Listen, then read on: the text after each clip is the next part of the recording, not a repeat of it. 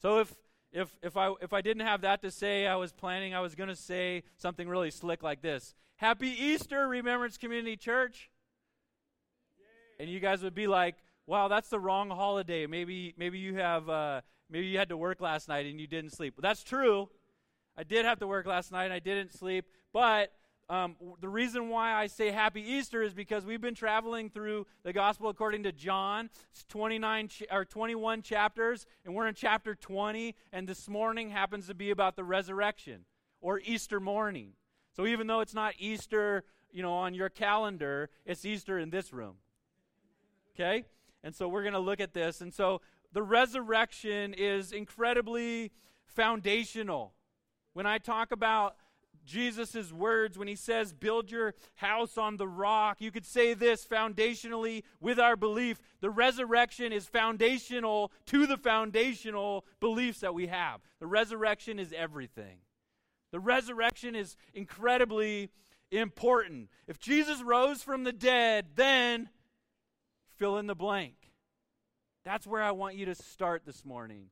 If Jesus rose from the dead, then then what's the implication of that? How is that how is what is that doing in your heart? What is that doing in your hope? What is that doing to your schedule?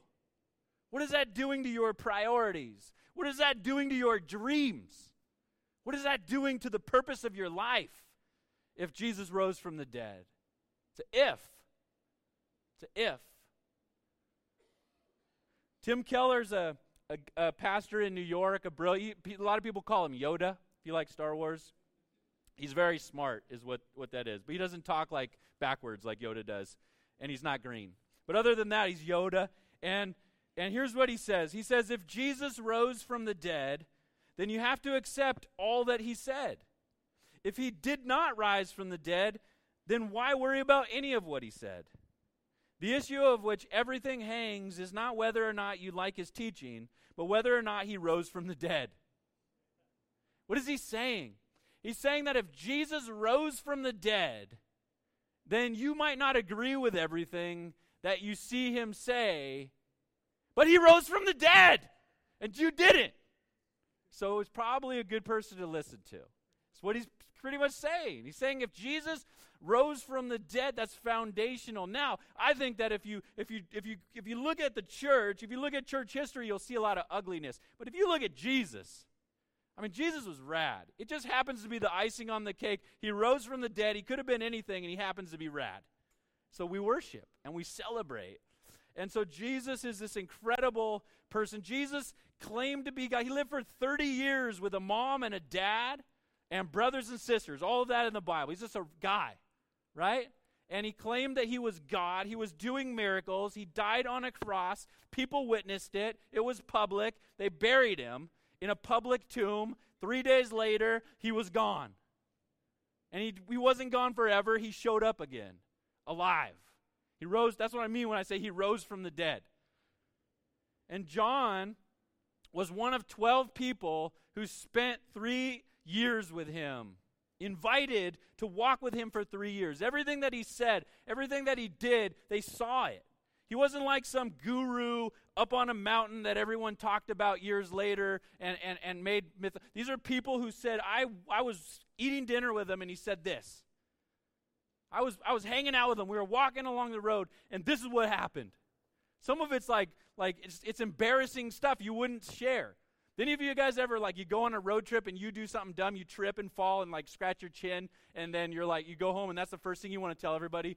No, you're not gonna. I had the greatest, the greatest thing. I'm so dumb. I tripped and I fell. I scratched my chin. Right? We don't do that. We don't tell about the embarrassing things, but we look at this gospel and it tells about embarrassing things that happen. Why? Because it's true. Because he's just telling you what happened. So, what does it look like to build your life? On the resurrected Jesus. What does it look like? In your notes, the first thing, it's a pregame warm up, is this. If the resurrection is true, then it should change everything. That's what that's what Tim Keller says saying if the resurrection is true, it should change everything. But has it? See, sometimes I think in the church, the resurrection, the truth of the doctrine of the resurrection becomes this thing that we say that we believe because we're Christian and Christians believe these certain things and we sing about it. But just move back from that and take take take what John is saying and where you're going to see is he's saying it was a real person. Like Jesus rose from the dead is not just a doctrine. It was something he witnessed with his own eyes. It was something he experienced. It was something that this guy who had a mom and brothers and sisters, his brothers and sisters thought he was nuts. It says that in the Bible. It said they didn't even believe him while he was in this ministry. Until he rose from the dead, then they became followers. If you could convince your brothers and sisters that you're God, you might be God. All based on the fact that he rose from the dead. 1 Corinthians 15, 14, and 17, Paul goes like this. He goes, he reverse engineers this idea that the resurrection should change everything. And he goes like this. He says, if Christ has not been raised from the dead, he reverse engineers it. He goes, let's just let's just hypothetically say Jesus didn't rise from the dead. That is not true. He said, then our preaching is in vain. And your faith is in vain. We are even found to be misrepresenting God because we testify about God that he, rise Christ, he raised Christ whom he did not raise if it is true that the dead are not raised. So if Jesus didn't rise from the dead, we're, we're, we're liars. For if the dead are not raised, not even Christ has been raised. And if Christ has not been raised, your faith is futile and you are still in your sins. That's, that, that's verse 17, up to verse 17. Thank, thankfully, there's a verse 20. He goes, But God did rise from the dead. But Christ did rise from the dead, he said. But if he didn't, then we're fools to be here. But if he did, but if he did, should change everything. If Jesus Christ rose from the dead, then whatever you're addicted to, there's hope. If he could rise a guy from death, he could help you through whatever it is that you're going through financial, emotional, circumstantial, relational. Jesus can help. If he could if he could rise from the dead, he can do all things. If he rose from the dead. N.T. Wright is on the other side of the Christian spectrum from that's why I if you ever you understand like how do I study the scriptures? I like to look at what everybody says who's a Christian. I like to get commentaries that are on this side and this side and and then and then figure out where I'm at.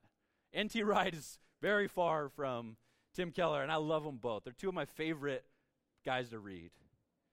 And he goes like this He goes, We could cope, we could cope, or the world could cope with a Jesus who ultimately remains a wonderful idea inside his disciples' minds and hearts.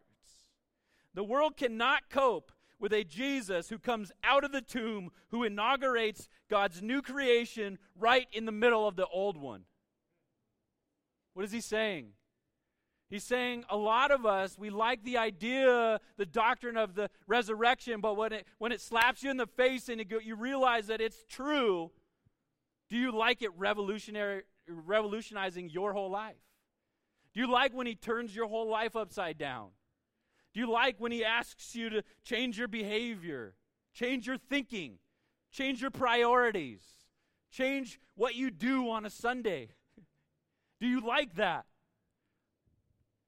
But if he rose from the dead, it's worth it.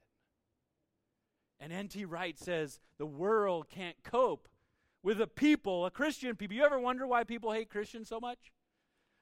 One, that they, they don't do themselves any service, if we're honest, a lot of times. But the other factor is people who know good and nice Christians who are respectful, they still hate something about it. They hate the exclusiveness. They hate that you would say, oh, this Jesus rose from the dead, so he's God. That means all other gods are, are not God. They don't like that. But Jesus came and he showed up and he rose from the dead.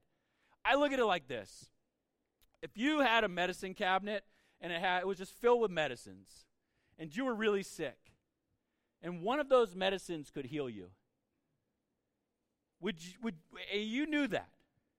Would you appreciate it if someone said, hey, there's some medicine in the cabinet, help yourself? Which one? Do I have to try all of them? Are all of them equally going to heal me? No, only one of them is going to heal you. Would you be mad if they said, it's this one right here? This is the one medicine in the medicine cabinet that can heal you. We'd be thankful, right? And so that's what that's what Christianity is. It's us saying Jesus rose from the dead. This is what you need. But not everybody likes that. But if he rose from the dead, we have a firm foundation to stand on. Our faith is not a foolish faith. Our faith is, in fact, an intelligent faith based on fact. That's what John wants you to see this morning. John is going to try to convince you that Jesus Christ rose from the dead. And it'll be up to you, and it'll, literally, it'll be up to the Holy Spirit in you to show you what to do with that, to show you what your next steps are. So let's dig in. John chapter 20, and we're going to read a long section from verse 1 to verse 18. We'll read it together and then we'll dig in a little bit. He says, John speaking, he goes, Now this is this is what happened. He goes, Now on the first day of the week, that's Sunday. Sunday is the first day of the week in his his perspective. He's talking about Sunday, Easter morning.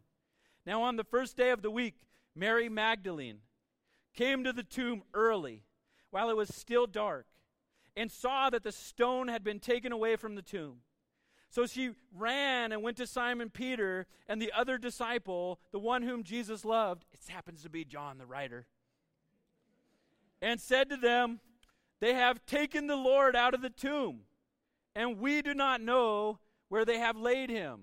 She says, We, it's only Mary Magdalene, but the other gospel accounts tell us that there were many women. And so we see there are, in fact, many women. John just is highlighting this one. Because she's, you, don't, you don't go we unless you're weird and you're talking about yourself in the third person. And I don't think she's that weird. So Peter went out with the other disciple, John, and they were going towards the tomb. And both of them were running together. But the other disciple outran Peter and reached the tomb first. And stooping to look in, he saw the linen cloths lying there, but he did not go in. Then Simon Peter came, following him, and went into the tomb. He saw the linen cloths lying there, and the face cloth which had been on Jesus' head, not lying with the linen clothes, but folded up in a place by itself. Then the other disciple, who had reached the tomb first, also went in, and he saw and believed. As for, uh, for as yet they did not understand the scripture that he must rise from the dead. Then the disciples went back to their homes, but Mary, she stood weeping outside the tomb. And as she wept, she stooped to look into the tomb, and she saw two angels in white sitting where the body of Jesus had lain. One at the head, one at the head, and one at the feet. They said to her, "Woman, why are you weeping?" She said to them, "They have taken away my Lord." and I do not know where they have laid him. Having said this, she turned around and saw Jesus standing. But she, she did not know that it was Jesus. Jesus said to her, Woman, why are you weeping? Whom are you seeking? Supposing him to be the gardener. She said to him, Sir, if you have carried him away, tell me where you have laid him, and I will take him away. Jesus said to her, Mary. She turned and said to him in Aramaic, Rabboni, which means teacher. Jesus said to her, Do not cling to me, for I have not ascended to the Father, but go to my brothers and say to them, I am ascending to my Father and your Father, to my God and your God. Mary Magdalene went and announced to the disciples, I have seen the Lord, and that he had said these things to her. That's John's account of the resurrection. It's an eyewitness account. He's saying, I was there that morning, and this is what happened. What does all of this mean? What we're going to look at this morning, what we see from John is this that the resurrection is a historical fact, that the resurrection is a personal invitation, and that the resurrection is a global mission. And we'll start with the resurrection is a historical fact. It starts off with a woman, a group of women. They show up early in the morning, it's still dark, to the tomb, which everyone knew it was Joseph of Arimathea. They knew what tomb it was. It was, it was not too far from the cross. Just three days earlier on Friday, before sundown, he had been buried in this, and they watched it. They watched them roll the tomb over it. In the other gospel accounts, it says that Pilate was worried that maybe somebody would come and steal the body because he had claimed that he would rise from the dead. And so he, he, took, he took Roman soldiers. It would have been in a, in a group of four. They, always, they, they worked in battalions of four. There would have been four Roman soldiers that stood, stood guarding the tomb. How long would they guard the tomb for? They would guard it for at least three days because there was a, there was a, a belief in that time that for three days your body hovered o- over the grave. That was the belief in that time, the superstition, that for three days your body would hover over the grave. And then it would go to wherever it was going to go. That's why when Lazarus rises from the dead on the fourth day, it's such a big deal. Because it's the first day that there would have been no hope. So they would have guarded that tomb for at least three days. And these women show up early in the morning. There's still one more day to guard it. There's no guards, which would have been weird. That would have been the first thing. There's no, where's the guards? All we see is nobody. And the rock's gone. The stone's been rolled. And she doesn't know, he says she doesn't get it. She, what does she do? She turns around and she runs. She finds Peter and John. And she tells them, Someone stole Jesus. So what do they do? They turn around and run. And John gives us a detail that's interesting, right? I ran faster than Peter. he says it like three times.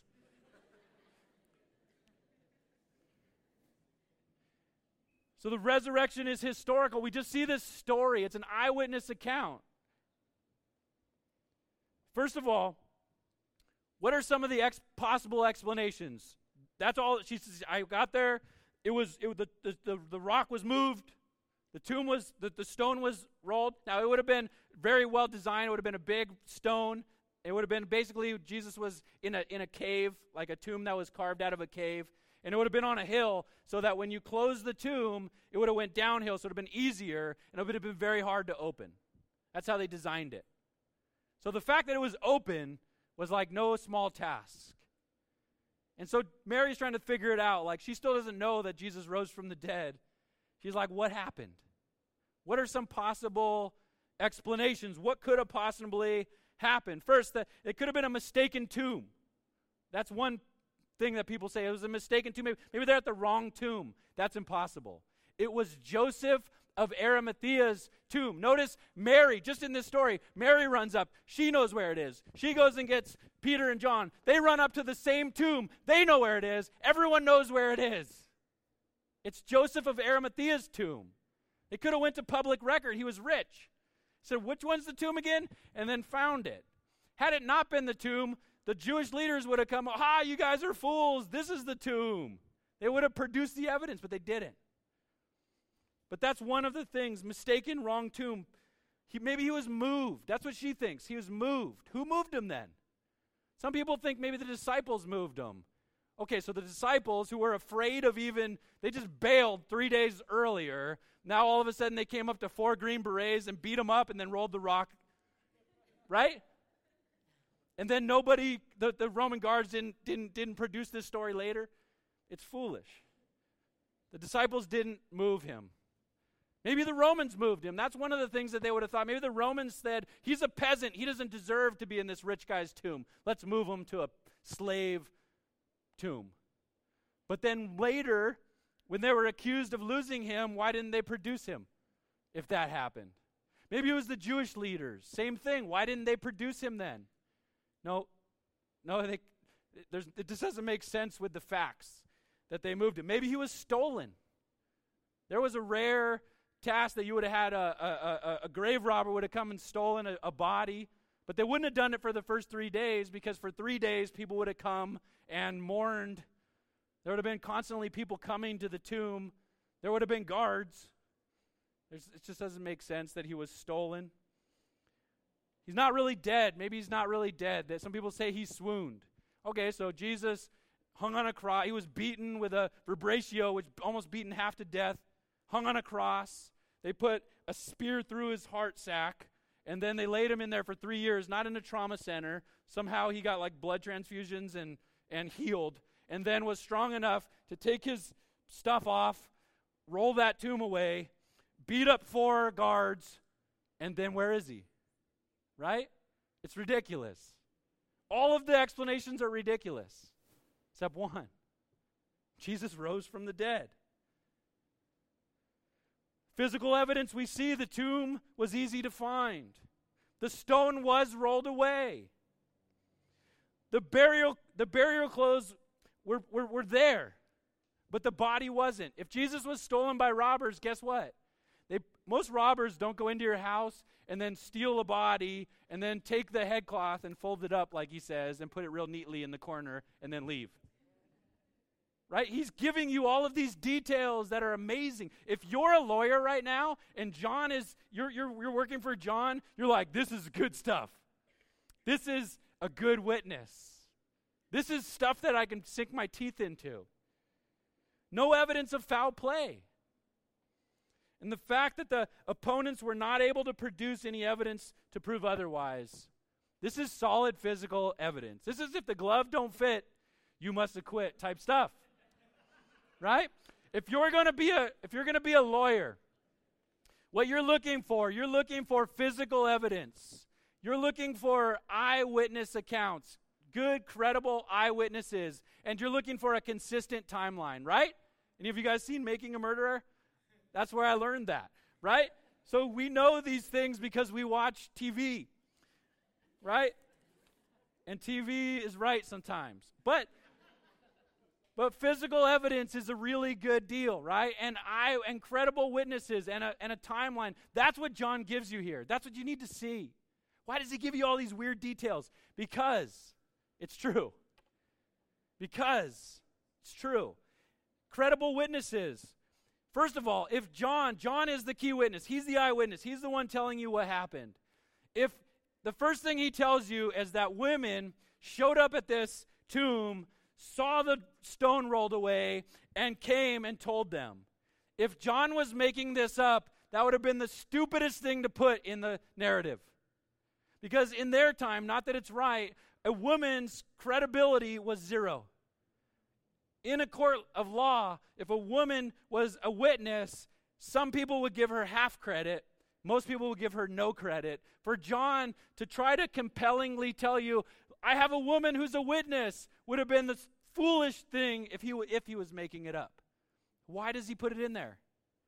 Because he's telling you what happened. He's just telling you what happened. What did Mary, John, and Peter gain by holding to this, this story? Well, Peter's life became really hard, and then he died on a cross upside down. John lived a long life of persecution, boiled in oil one time, but not dead, put on a, an island and left there all alone, right? Mary, we don't even know what happened really to Mary, right? What do they have to gain by, by, by, by holding to these things if it's not true, they suffered for a, what they would have known was a lie. Are they nuts? No. They saw something, they witnessed something. Why mention the race?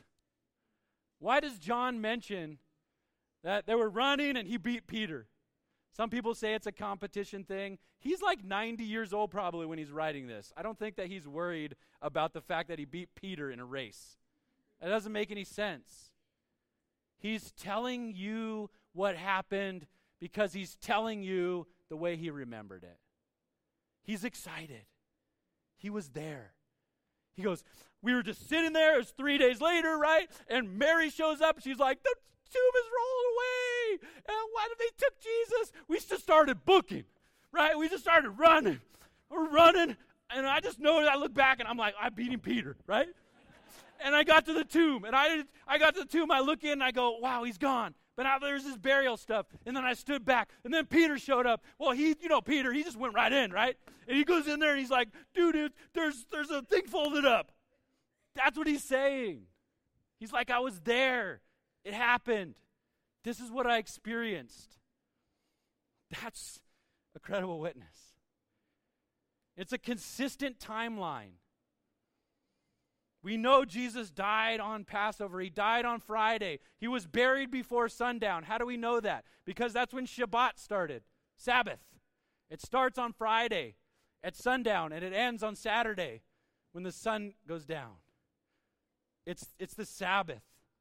Jesus, we know, was buried before the Sabbath. That's why they wanted him the legs broken, and, the, and he was already dead, so they didn't break his legs. He, he was buried before sundown. The work, Jesus' last words was what? One of his last words. He only said seven things in six hours on the cross that's recorded. He says, It is finished. What? The work. The work is finished. What do we know from Scripture, the way that God created things? Six days he did work, and then what? And then you rest. Jesus dies on a cross. He does the work of the cross all Saturday was the Sabbath. And then he rested. And then on Sunday morning, sometime between sundown on Saturday night and Sunday morning, when Mary shows up, Jesus rose from the dead. He, he, he, when, when you look at the Greek, he literally, when, when he goes, uh, he, he, he, we found his burial clothes in his head it's not like it was folded neatly, it's literally it was still rolled. As if Jesus just walked out of it and it was still looked like his body shape. Like a cocoon. That's the way that the Greek is, is written. So that Jesus just walked out of his burial clothes. And he walked away. And he waited. What did he wait for? He waited for Mary to show up. And then Peter. Well, actually, John. He wants you to know and then Peter. And there's this consistent timeline, and he rises. He rises from the dead on what the Jewish would have celebrated as first fruits. 1 Corinthians 15, Paul says he rose on first fruits because he was the first fruits of many who would come after him. That's us. Jesus rose on Easter morning. He rose on first fruits. He rose on the third day symbolizing that the work has been done, the Sabbath is over, and a new week is starting. A new journey is starting. Everything is new now because the resurrection has taken place. Everything is now new. And now he wants you to go out and tell everybody everything is new. Go out, live like everything is new. Tell everybody you're invited in to everything is new the kingdom of God. And we see that the resurrection is personal. He calls us by name. Think about it. I love test. Anyone else that love testimonies? I mean, doctrine is cool. You know, facts are cool. I love to hear people's hearts. I love to hear people's stories. One of the things I love about people's stories is people will tell their story about how they came to know God, and they're wildly different. God is so creative, but He knows you by name. And He knows how to speak to you. Think about it. Every detail of that tomb, Jesus folded that. He, he, he, he, he, he came out of his, his, his clothes. He knew John would get there first, look in and see that. Then he puts a little cool something in the corner for Peter. Peter shows up. He has a message, right? It's his head thing, right? And then there's Mary. Mary's different than John and Peter. She needs more. She still can't figure it out. What does he do? He sends some angels. Two angels are sitting there. And they go, Mary, why are you weeping? Why are you so distraught? Oh, my Lord's gone. Really? Because you, she's just like, she must have been in shock. Well, he's gone, and there's two angels right here, you know, like start to put it together. But she doesn't. And then Jesus actually shows up. And Jesus is like, Hey, what are you weeping about? And she, I don't know if he turned around and maybe the sun was in her eyes. Maybe she couldn't see. Who knows? Maybe she's just still in shock. She thinks he's the gardener. The title of my message is He's More Than the Gardener. Right? She thinks he's the gardener until when? Till she hears him call her name Mary. Mary. He said it like he said it so many times before Mary. Mary. Me. Rabboni.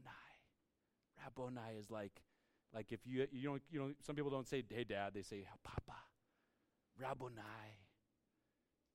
Mary. He knows your name.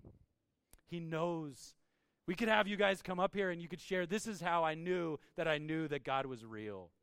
God left us historical fact, but he also comes and finds us in a personal way. Bible uses language. He says we're chosen, we're elect, right? He draws us. There's a lot of theological debate about that. Here's what I think it means. I think when it says we're chosen, it means the opposite of we're chosen would be that we chose him first. We didn't choose him first. He chose us first. We're elect, we didn't elect him, he elected us. You're going to do an election, he elected you. We're drawn. That means he initiates. He comes, finds us. We need to respond with belief. But he gives us everything that we need to respond with belief. He gives us historical fact. He gives us, people ask this question, they go, I don't know, uh, like, what is it like to be in the presence of God? Sometimes it's very felt, sometimes it's not very felt. It's exactly like how you need it to be.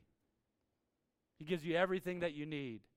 You couldn't describe exactly what it's like to be in the be face to face with this Jesus Christ. You couldn't describe it, and we couldn't all share the same story. We all have a different story.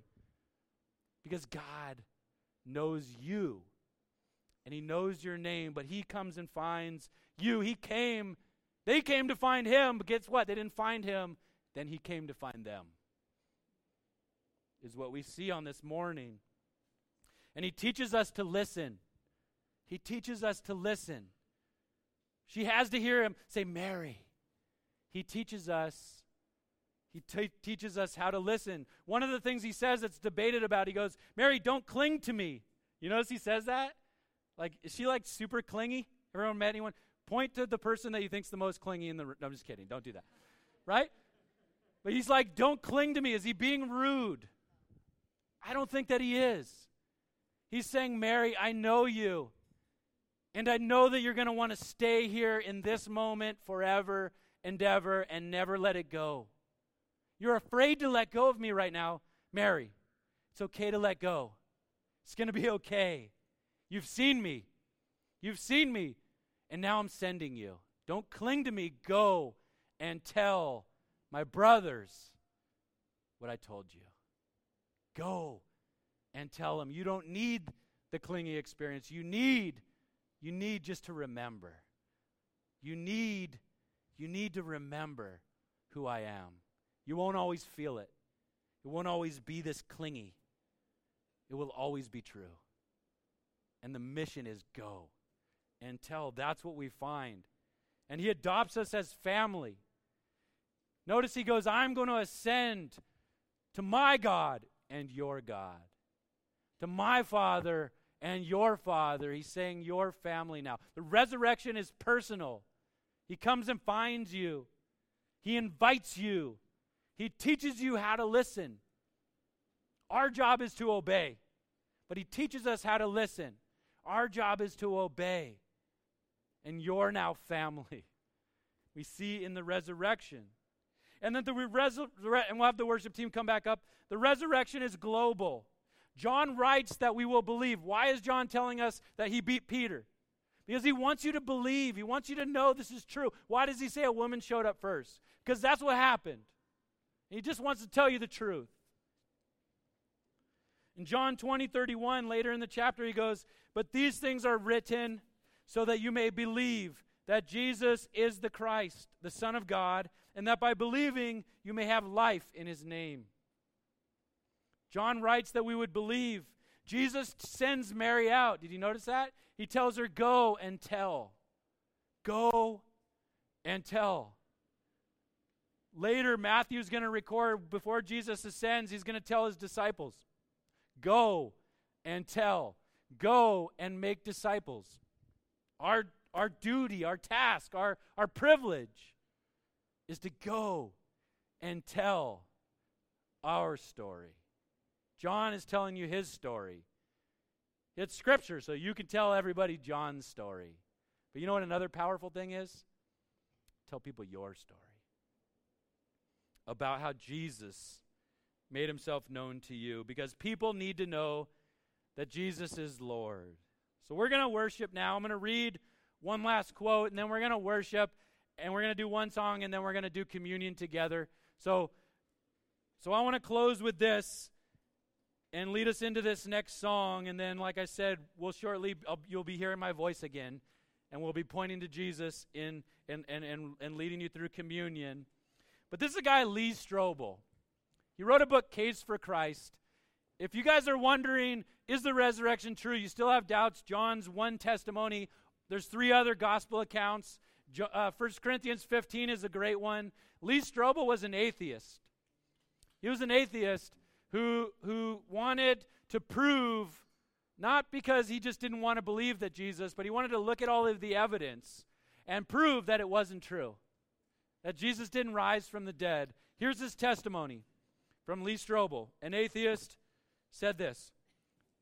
He said, in short, I didn't become a Christian because God promised I would have an even happier life than I had as an atheist. He never promised any such thing. Indeed, following him would inevitably, inevitably bring divine demotion in the eyes of the world. Rather, I became a Christian because the evidence was so compelling that Jesus really is the one and only Son of God who proved his divini- divinity by rising from the dead. That meant following him was the most rational and logical step I could possibly take. Are you logical? Are you like Lee Strobel? Jesus left you enough evidence. Are you more like Mary? You need to you need to know this God. You need to hear his voice. I pray that he speaks his voice. But more importantly, I pray pray that you're listening. Are you listening? Do you want to know the truth? Are you willing, if you do find the truth, to let it change everything? Because that, my friends, is the gospel.